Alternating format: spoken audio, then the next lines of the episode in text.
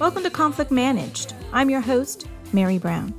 Today on Conflict Managed, we are joined by Keegan Cary, who works as an organizational ombuds. Keegan has a master's degree in conflict and dispute resolution. Her passion for her work as an organizational ombuds stems from her background in education. Educators provide students with the knowledge, tools, and skills to problem solve and navigate the demands of a classroom environment and life. As an ombuds, Keegan works with individuals to talk through their concerns and strategize possible options to address them with the goal of helping that individual feel confident in the plan they have identified for moving forward. Outside of work, Keegan likes to embroider, run, hike, and play soccer. Good morning, Keegan, and welcome to Conflict Managed. Good morning, Merry. Thanks for having me. Oh, I'm so excited to talk with you this morning. Me too.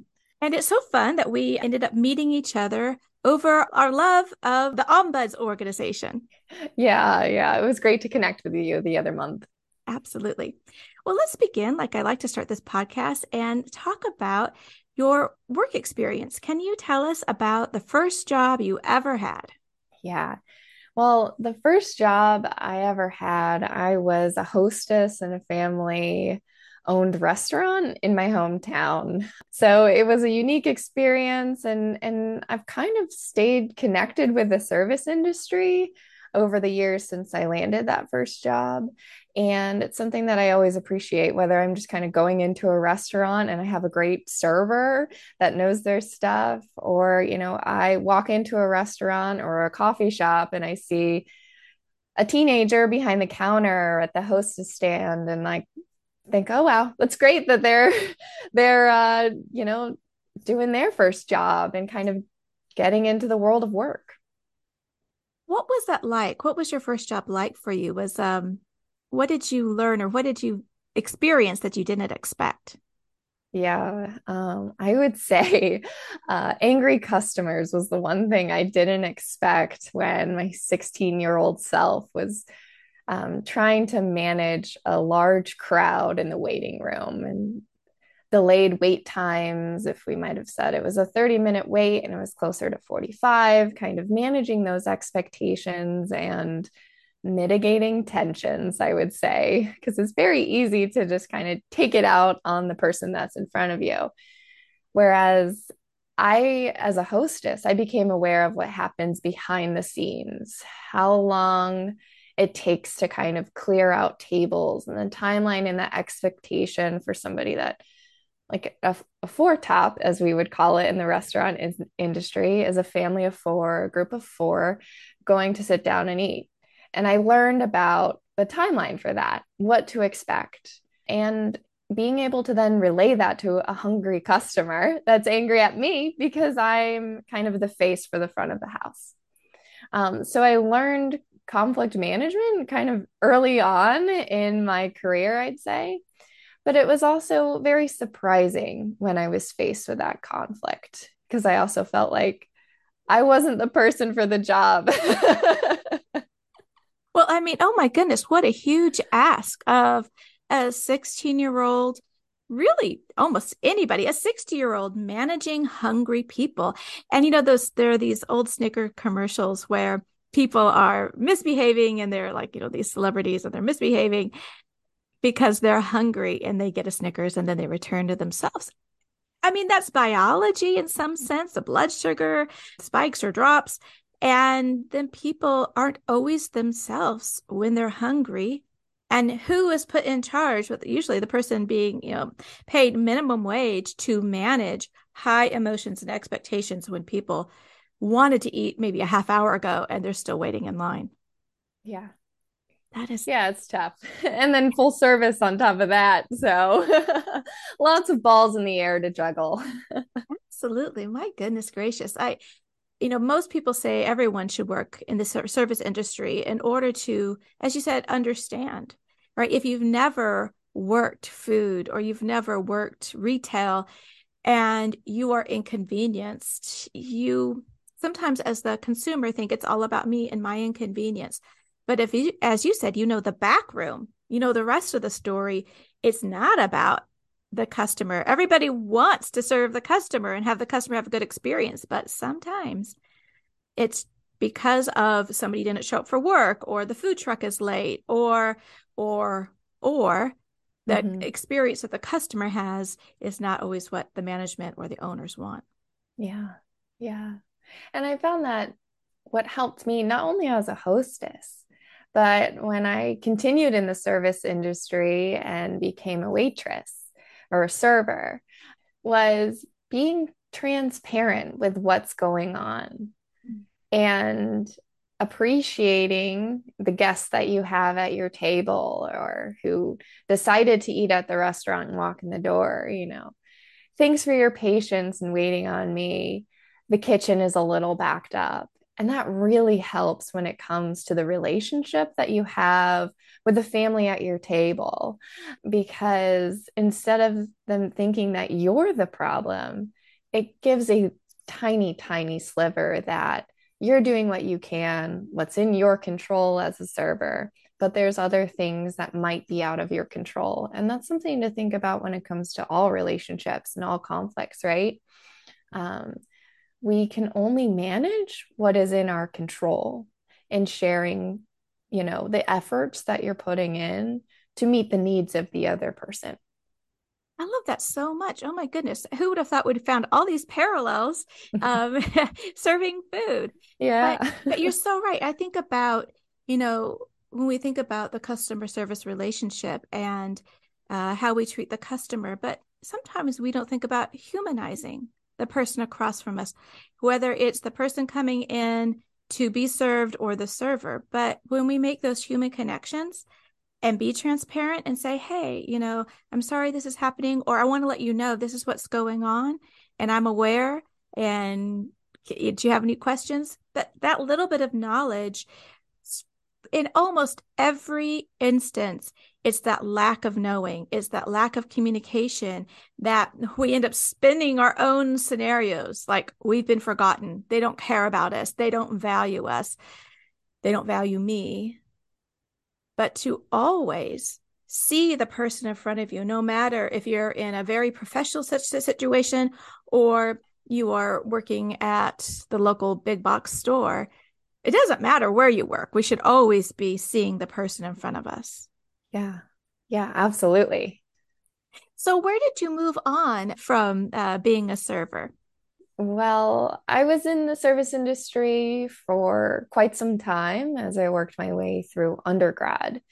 And I also did a little bit of side gigs or side hustles, I think, as they're called to called now. Um, did a little bit of dog walking, babysitting, and then after graduation, you know, I also threw in some volunteering in there. I, I, was really trying to get to be a part of the community. I did some volunteer you know, little kids soccer coaching for five and six year olds, which is great because at the time I was really passionate about going into education. I wanted to be a high school history teacher after my eighth grade teacher inspired me to kind of follow in her footsteps so I was really trying to get involved with kids, whether it's through education or recreational sports, things along those lines. But after I graduated, I realized, you know, it, my passion wasn't necessarily the art of teaching, or when you think of it in a coaching perspective, the art of coaching a skill, right? Like playing soccer and kicking a soccer ball. Instead, it was more about the passion that I had to build relationships with those people. So I started thinking about, you know, what's next? And my background in education and my interest in the nonprofit world kind of led me to pursuing um, the Peace Corps as a English teacher and teacher trainer.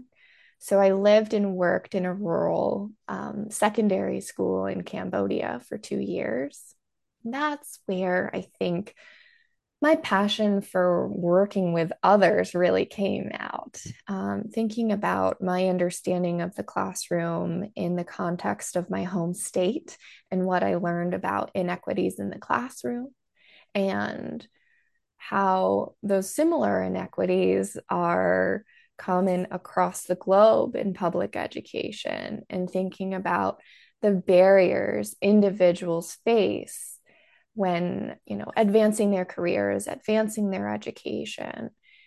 And that really led me to conflict resolution in the sense of how that applies to organizations and the systems and resources that are in place to help individuals in that community succeed.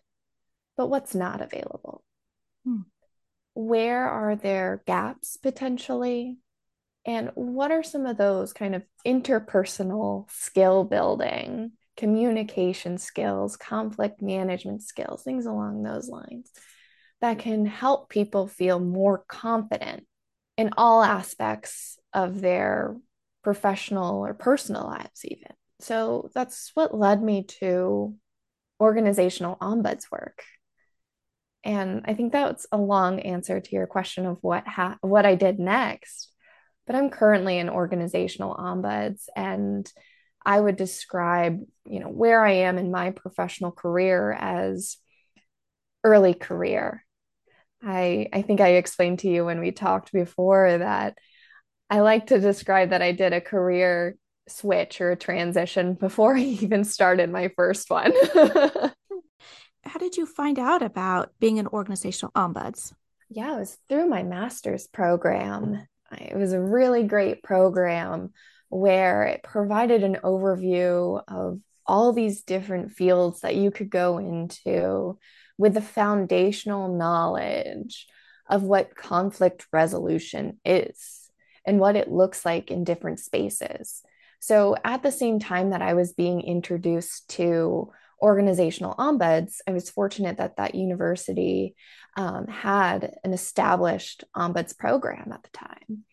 And at the same time as learning about organizational ombuds, I was first introduced to restorative justice. It wasn't a service that was often discussed where I grew up and kind of the the sector that I was I had tunnel vision on going into, if that makes sense. So not only did I learn more about mediation and what facilitation is in all these different spaces, but I was introduced to two completely different fields of restorative justice and organizational ombuds work.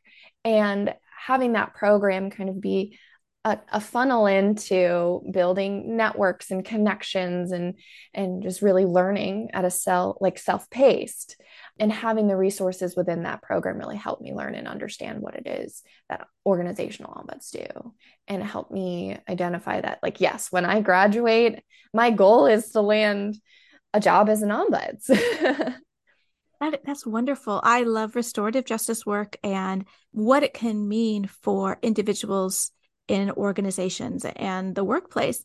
Some of our listeners may not be so familiar with restorative justice. Can you talk a little bit about what it is and how it practically works in a work environment? I guess I want to say, you know, I'm not an expert on RJ. I know service level, and it's often an alternative. When people think of traditional restorative justice practices, it's an alternative to often like a legal process. It's helping to kind of re, or I guess, bridge the relationship between um, the person who has caused harm, so the offender, and the person who has experienced harm or the victim in a situation. So, oftentimes, RJ is something that's associated with incarcerated people and addressing the harm that they've caused to families based on their actions and, and behaviors in the past.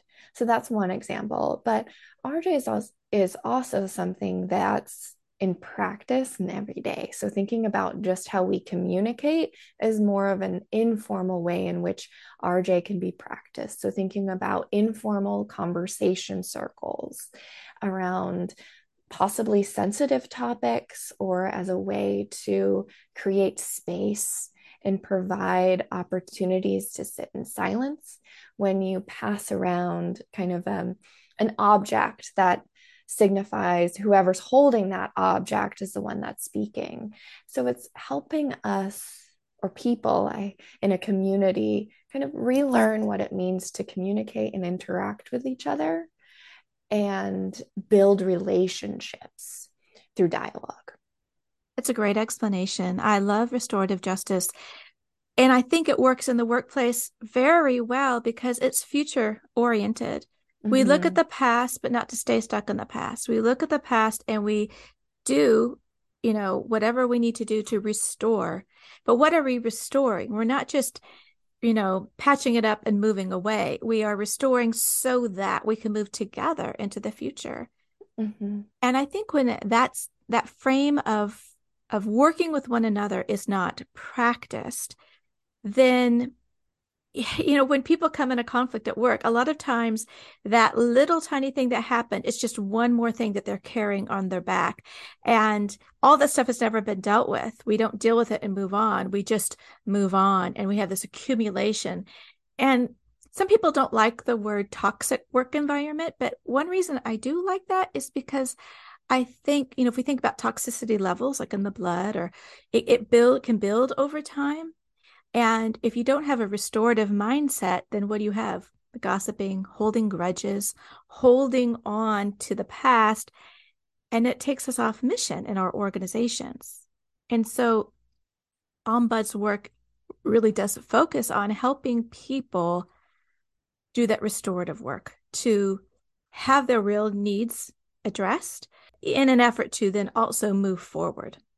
Yeah, yeah, absolutely. Thinking about repairing or restoring harm and you know i guess to further this is asking you know what does harm mean to you because how i feel pain or hurt or um, you know maybe even distrust right in the workplace might be very different in what that looks like compared to how you experience that and how you might be thinking of, oh, well, this doesn't hurt my feelings.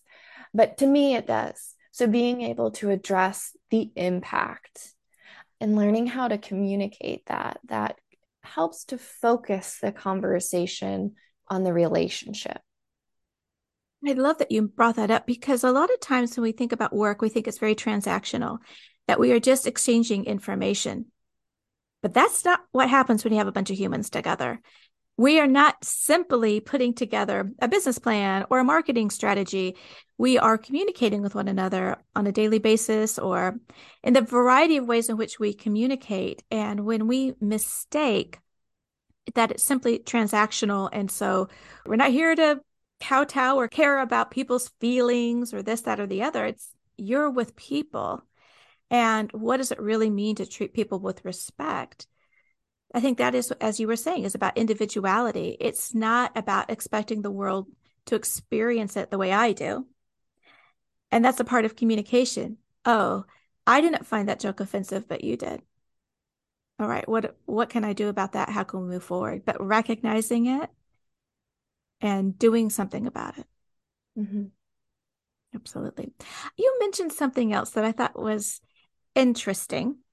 You mentioned volunteer work. Yeah. And sometimes we we look at ourselves as we were talking about before we started recording on this podcast as identifying with our paid jobs, right? Yeah. I am what I'm getting paid to do. And yet, when we look at our lives and how we are involved in the community, involved in our homes, we preference this paid work. And it's a very sort of odd thing because volunteerism is vitally important for the health of individuals and communities. And yet, it's seen as leisure activity, unnecessary activity, and it's not counted socially. You don't get the social capital because there's no capital associated with it. I mean, people get awards, but it's not the same. What do you what do you think about that? And and how do you think about yourself when it comes to work and titles?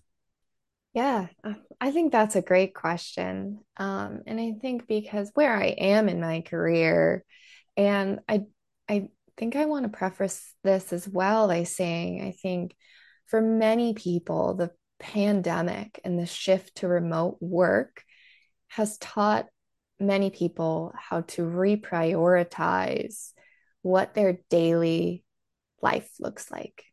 And I would say, you know, for me, when I think about who I am, I think about myself as I'm lucky to be able to follow a passion of mine and be in a paid career and position that helps me to build my skills that are in line with my passion.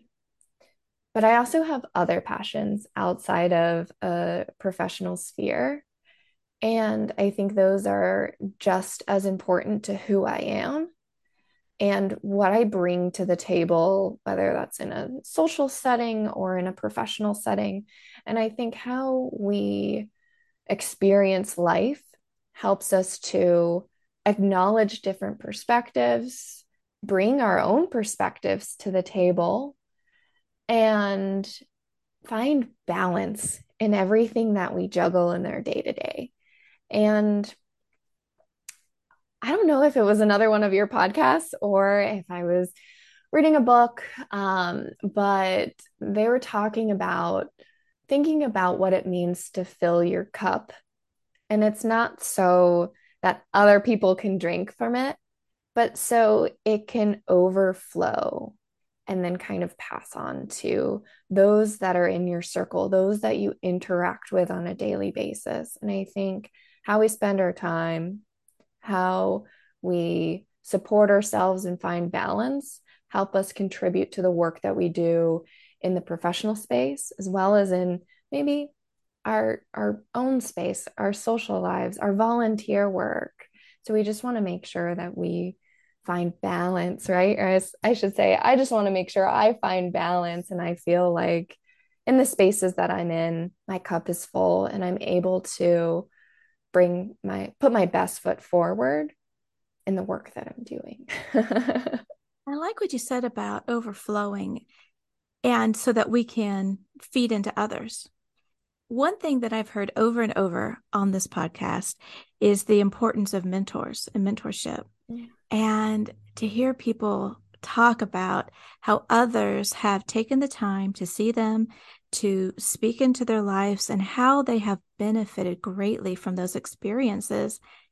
But if those mentors hadn't taken the time to work on themselves and and be the person that can look outside of themselves, right? When we are fixated on ourself and our problems and everything is about us, typically there's some sort of balance that is off because the world doesn't revolve around us. But we are part of the equation, right? Again, it's finding that balance. It's reciprocal altruism. It's not me versus you or you versus me. It's us together. And if we want to be those mentors for the people around us, because we have benefited from that, then that means that we have to work on ourselves so that we have something to give and that we're not just one dimensional. I think that's what you were pointing out is that our work benefits from our multifacetedness, from every article that we read, from every experience or that we have in our community, our pub, in our private life. The more, in a way, well-rounded we are, the way we show up to the paid and non-paid gigs in our life. Mm-hmm. So, when you think about your work experiences, what strikes you as the best experience you've ever had, either with an organization or with an individual? And what was so good about it for you? Right now, I'm really thinking about how it felt when I was supported with being introduced to the organizational ombuds field. So I was fortunate to have kind of a self-paced internship as kind of a phase one of learning about the field and really gauging is is this truly what I'm interested in or is this something that's available at this time?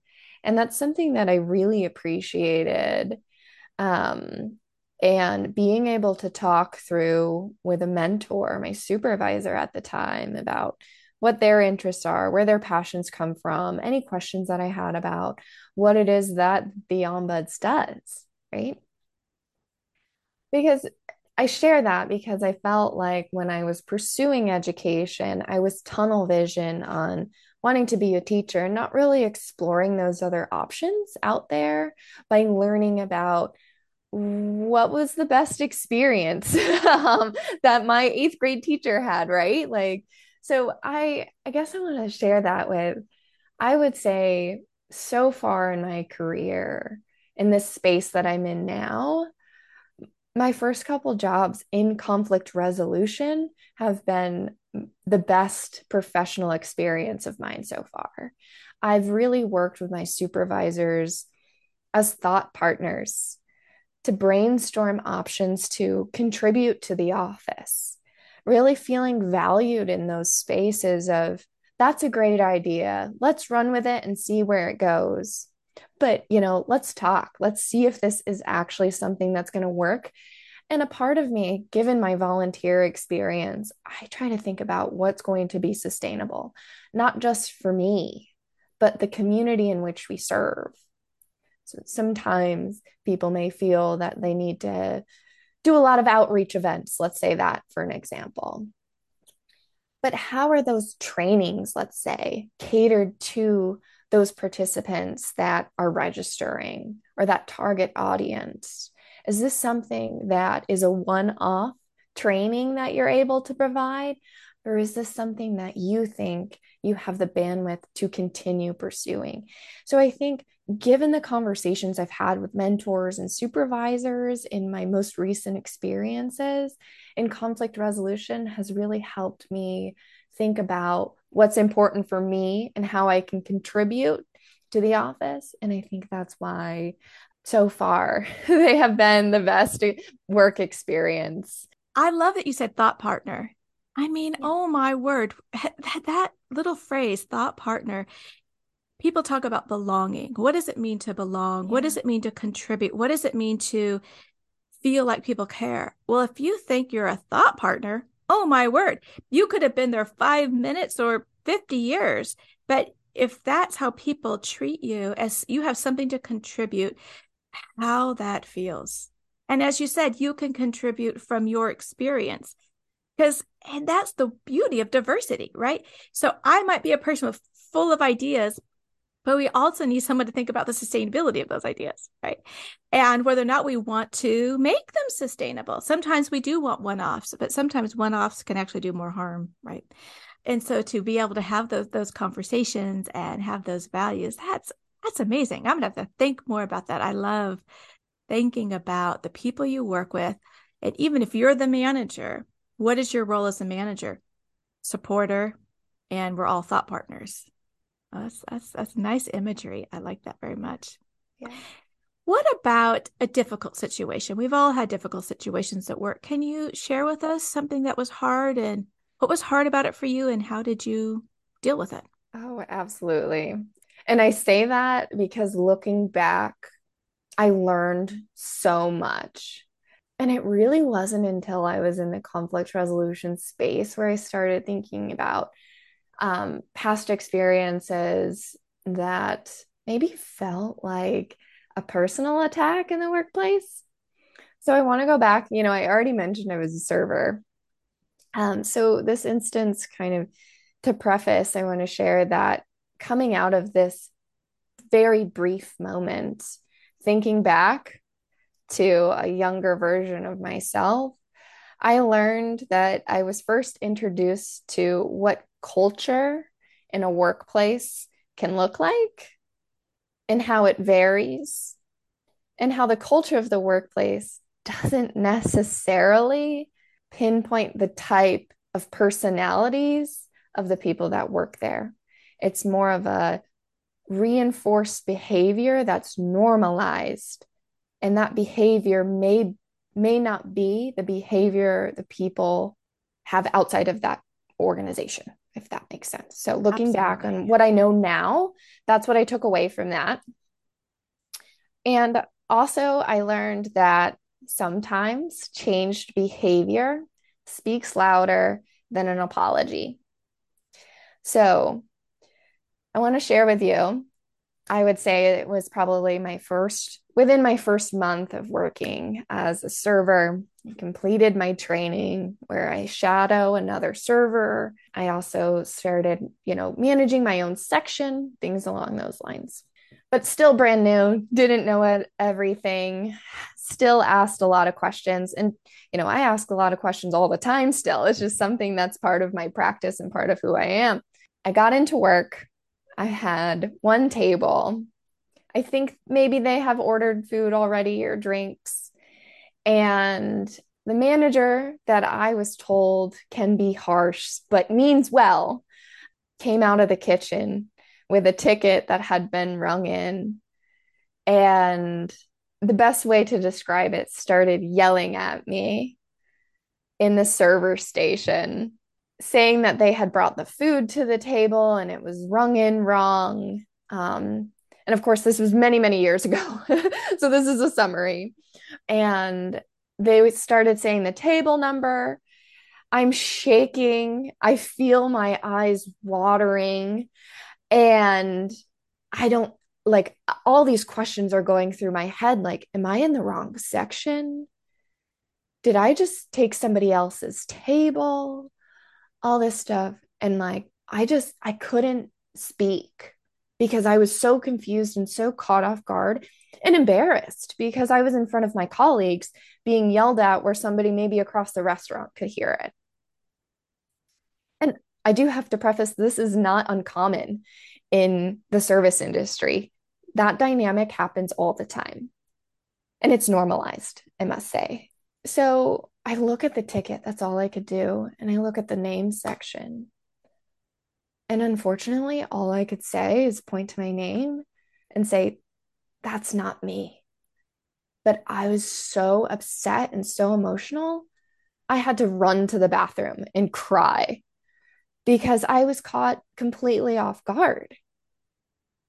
But I have to say, after that, I don't think I was the only one that felt embarrassed. I think the manager felt bad because I could tell in just how they treated me the rest of my shift, there was empathy there based on their awareness of the impact that they had on me. The fact that they yelled at me for something that wasn't in my control, um, I guess I should say.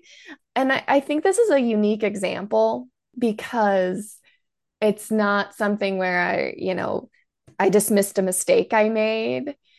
It was highlighting how, you know, everybody kind of benefits from approaching things with a human centric approach versus a me versus you approach. Um, so I learned about the culture. I, you know, I actually became really close with this manager despite this rocky start. And I really appreciated like who they were as a person and the time that I spent with them when I worked there. And to reiterate, you know, I, I think that experience, that really challenging and embarrassing experience, taught me that actions speak louder than words, both good and bad. Hmm. Um, and I, at the time, I wanted an apology. I wanted them to publicly acknowledge that what they did was wrong and hurtful. But at the same time, I I didn't experience this this manager treat somebody else like that later. I didn't experience the same behavior. If anything, I experienced the exact opposite. And I felt very supported by this person. Hmm. It really is an interesting example for a variety of reasons because I think a lot of times right now we just write people off. Yeah. You know, cancel them or whatever. One and done. You did this bad thing and I won't tolerate you anymore. And you have to you have to apologize or you have to do what it is that I want in order to continue or repair this relationship. And I mean, of course, depending on maybe what the situation is, but you got to decide, right? You could have left. You could have decided, what is it that I really want? You know, will this only be repaired and restored because this person does X, Y, and Z? Or how can I move forward? There's there's so many lessons there. One, if you don't want to be embarrassed as a as first of all, don't yell at people, don't belittle them. But many times we're wrong. And we get it wrong. And if you want to save face, don't come out guns ablazing because you might be wrong and then of course it's it's inhuman to treat people that way humiliate them belittle them that it is a i think a really interesting example and, and i really like how you started it by prefacing that a workplace culture sometimes we want to say in this circumstance in this place where this person treats me badly they're a bad person everywhere and their mama doesn't like them where cultures do build up a kind of tolerance that this is what's tolerated, but maybe they don't act that way any other place, you know? And so I think we need to have larger visions and views of what people are and uh, the impact of what's tolerated in a place for good or for ill. You have high expectations of what it means to be professional and civil, people will rise or they won't be able to take it. Same thing with low expectations, or we expect people to be uncivil and then that's how people behave if they're going to stay. Yeah. And I think for those in kind of the conflict resolution space, we try to teach people to remove the person from the problem. And I think this is what I was able to do. I don't know if it was for self preservation, I needed the job, um, or or if it was really just like I saw another side of them, you know, like another side of the coin. And I understood that it honestly wasn't personal. It was not that I was the bad person or the type of mistake that was made was deal breaking, you know? I guess I guess what I'm saying there the risk was low. if anything we just get them a new dish, right? um so I think I was able to remove the person from the problem by balancing like what's important here. I have four hours at least left. Like I can make the most of this and just accept something happened. I think it's removing the person from the problem is sometimes a way to be able to address yes, this happened. Yes, this hurt my feelings. But was it their really end goal? Was was that manager's end goal to hurt me? No no. The, the manager's goal was to to tell me i i made a mistake and not and and try to get me not to do it again. So i think i've also learned that mistakes are how you grow and sometimes it's a team that makes mistakes right? Because servers need hosts need barbacks need bussers, and we all work together along with the managers and the chef and the line cooks to make the system work.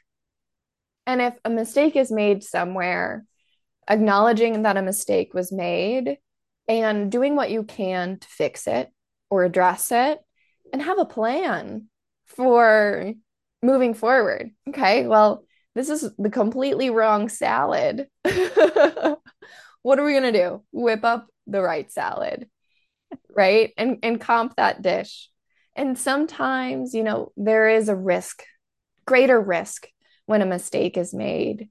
But remaining relationship centric, I think, is the goal to help people not only learn from the mistakes they make themselves, but learn from the mistakes or good things, you know, the, the things that people are doing right and get it spot on, hit the nail on the head and learn from each other what are what are those times in which the goal is met? What happens in those times where the goal is completely missed?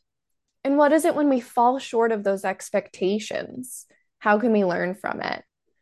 So I, I, I think I learned and grew as a person in the in that 45 seconds that uh, that interaction was going on. And and actually like I answering this question really helps me to think more fondly on it the more I talk about it, because that's been quite some time. and I hope the restaurant is is doing well post pandemic. Yeah. You know, it, it is interesting how those experiences at the time can be so jarring and difficult. And we look back and we think, you know, at the time, of course, we wish they didn't happen. And I don't want anyone to be harassed or mistreated but we do learn that there can be very clarifying experiences about who we are, how we ought to behave, what we're going to tolerate, how we're going to move forward. And they can actually be like these little cornerstones, these little pinpoints in our life that we can go back and yeah. reference. So, you know, we see this behavior, you said, you know, as a server that, and that it's sort of normalized in the industry. But I also talk to professionals who've been bullied, you know, like severely bullied with mental and physical health ramifications. And so this is a, that kind of behavior of um, embarrassing, ridiculing, yelling at, whatever, is not just about one industry. It's, it's everywhere. Yeah. What advice do you have for somebody who finds himself in a circumstance where that's not just a one off, yeah. but they are in a circumstance and most people are working because they need the money, right? Yeah. And they find themselves in these circumstances. What what would you what would you tell them to do? Yeah. Of course, the first thing that I would say is try to find a confidential resource in your organization that is specifically structured to help you navigate informally first, thinking about what are some things that you can do to feel comfortable and address the situation. So I say and address the situation is as ombuds, we kind of work to empower individuals to feel comfortable with the plan that they have moving forward to address their concern. And that's for all sorts of concerns, right? And maybe when there's bullying involved, um, using that as an as a situation or example, sometimes that happens when you are interacting with a colleague that you can't avoid. And thinking about those specific instances that might have, you know, that pinpointed, okay, well, this is a situation that I'm thinking about, and this is what they said. If I could go back in time, what would make me feel more comfortable? Is this speaking to a supervisor about the behavior?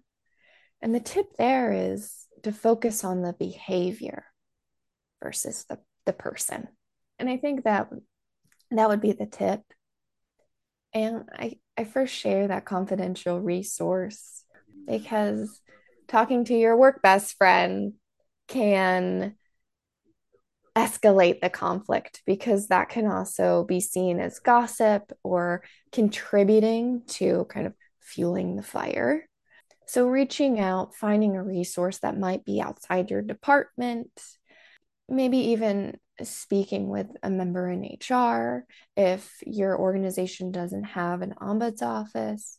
Also, one of those things is you can get advice from people that are in your personal life by asking them, Have you experienced similar behavior in the past? How did you deal with it? And also taking their experience objectively, knowing that y- you're very different people. You may be very close with this person, but how they handled it may not be how you feel comfortable handling it. So, thinking about all the options and possible ways in determining what's comfortable for you. As an early career professional, I want to share for those who might be in a similar boat, weighing the pros and cons, thinking about is this something that you want to address and particularly like possibly resolve? What energy might that take of you? What impact, good or bad, might that have on you as a person and in your career? Thinking about that. And if you determine it's not worth your time to address, having a plan B is also an option. That's great advice. A lot of the reasons why people don't address conflict at work is because they're afraid of retribution, blowback, how it's going to negatively impact them. And many times we think the only recourse we have available is formal, a formal procedure. I've got to go to HR or I've got to report this to my boss. And it it starts the ball rolling and now it's out of our control. Mm-hmm. And insofar as we want to empower individuals, we do need those confidential, informal, impartial spaces where people can, you know, talk things through. And as you said, what are the pros and cons? Do I really need to address this? And I think in having those conversations, you have addressed it, right? You, you regain your power. You're not just this passive participant and these things are happening, but you have, you know, worked with somebody and they've come alongside to assist you not, as you said, not telling you what to do, but assist you to help brainstorm and figure out what is it that you want to do. And it might be nothing, but you've reframed and you have decided and you have taken control and you've said, instead of this is all happening to me, I can't do anything. I now am back in a power position where I'm in control of my workspace and I'm deciding what is acceptable and what's not acceptable. I love that. I love everything you said. That was great. I love your summary. Oftentimes people forget that inaction is also an option. The range of options are in your control. And if you would prefer not to move forward with addressing a concern, that is very much an option, just as maybe pursuing a formal channel. Yeah. And and tapping into what's going to be comfortable for you. Absolutely. I'm very I have a mixed mind about mandatory mandatory reporters when it comes to universities and other institutions when uh, a crime has been committed to them, you know, about sexual violence or whatnot. And I think, yeah, we need we need these we need people to be reported uh, and protected. And yet, as soon as that person speaks to a mandatory reporter, they don't get to decide anymore. It's been decided for them. And I know different universities have different policies, uh, whether or not the ombuds have to have to be mandatory reporters. There are different state issues, but I think everybody should be able to decide what it is they want to do, what they want to pursue, instead of the option is I have to stay silent because if I speak, part of this power is taken from me. And I, I know it's hard to balance all these things, but I think that's such an unfortunate consequence of these laws that are meant to be beneficial to the person who's been severely hurt. Mm-hmm. Yeah. One of the things that I do when working with visitors, thinking about those options, is having them think about asking what you know, if they identify a, a mentor that might be able to support them in navigating a particular concern, ask them what their reporting requirements are before you start the conversation. Yeah. So there's clearly that understanding of what could happen next if you share that information. Right. And all mandatory reporters, hopefully, if the visitor doesn't say something or their mentee, that they would say, Hey, I mm-hmm. want to let you know. And, you know, mentors and, and mandatory reporters you know, want to do what's good. And sometimes we don't think about because it's not on our mind. It didn't just happen to us. Yeah. But I think that that is very, very important. If conflict resolution is about personal empowerment and we don't want to take away power from people who have been hurt um, by whatever, there's all these different ways people get mistreated. We want to really make sure that we protect their individual efficacy and options, protect people's options so that they decide what they want to have happen next. So, Keegan, when you look at the future of the world of work, what do you think needs to happen so that we can have uh, not only dignity and respect, where everyone is that's like baseline treated with dignity and respect, but where people can flourish, no matter what kind of profession they're in? What do you think needs to happen in the workplace in general?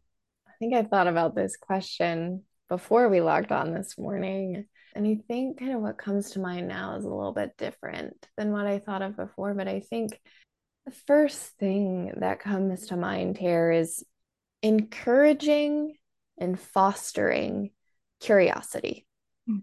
which helps with kind of building relationships, um, managing tasks, right? thinking about ways to improve systems, even like I'm wondering this. This is my experience trying to to log this information. I'm wondering if doing this might help make things a little bit easier, more efficient.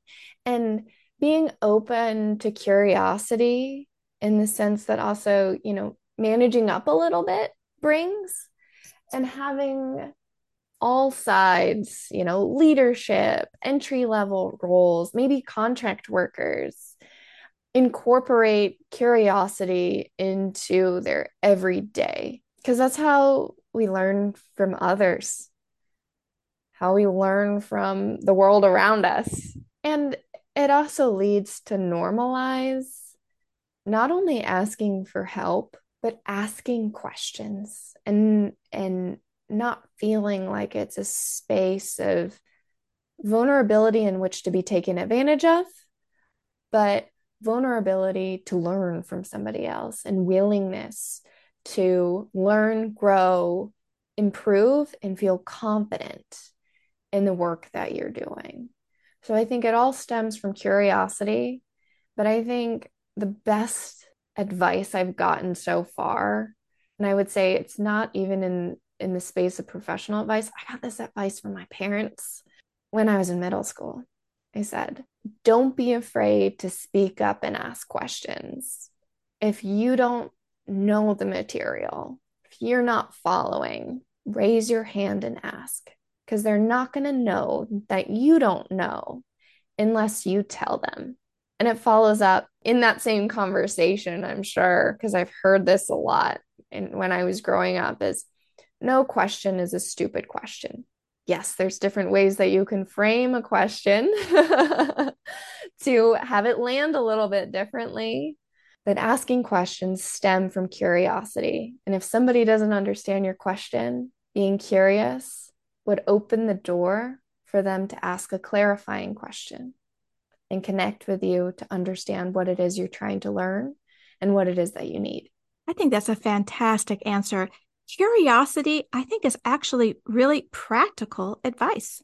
Uh, let's suppose in 10 years, that's like the new, you know, like right now we talk about psychological safety. We'll say five years. In five years, everyone's talking about curiosity.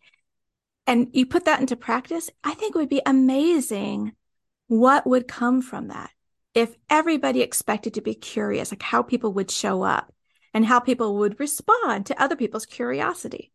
That is great. Well, Keegan, thank you so much for your time. I so enjoyed our conversation. Yeah, thank you so much for having me. It was so great to see you again. Well, take care. Have a lovely day. Thank you, Keegan, so much for taking time to be on Conflict Managed and share your experience with us. Conflict Managed is produced by third party workplace conflict restoration services and hosted by me, Merry Brown. I'm very pleased to announce I have a new book coming out August 1st called How to Be Unprofessional at Work Tips to Ensure Failure. How to Be Unprofessional at Work is a light-hearted book about what not to do at work and how to have healthy work environments. In order to get the word out, please like and share this podcast so others too can hear from Keegan and all the other wonderful guests that we've had on the show. Conflict managed music is courtesy of Dove Pilot.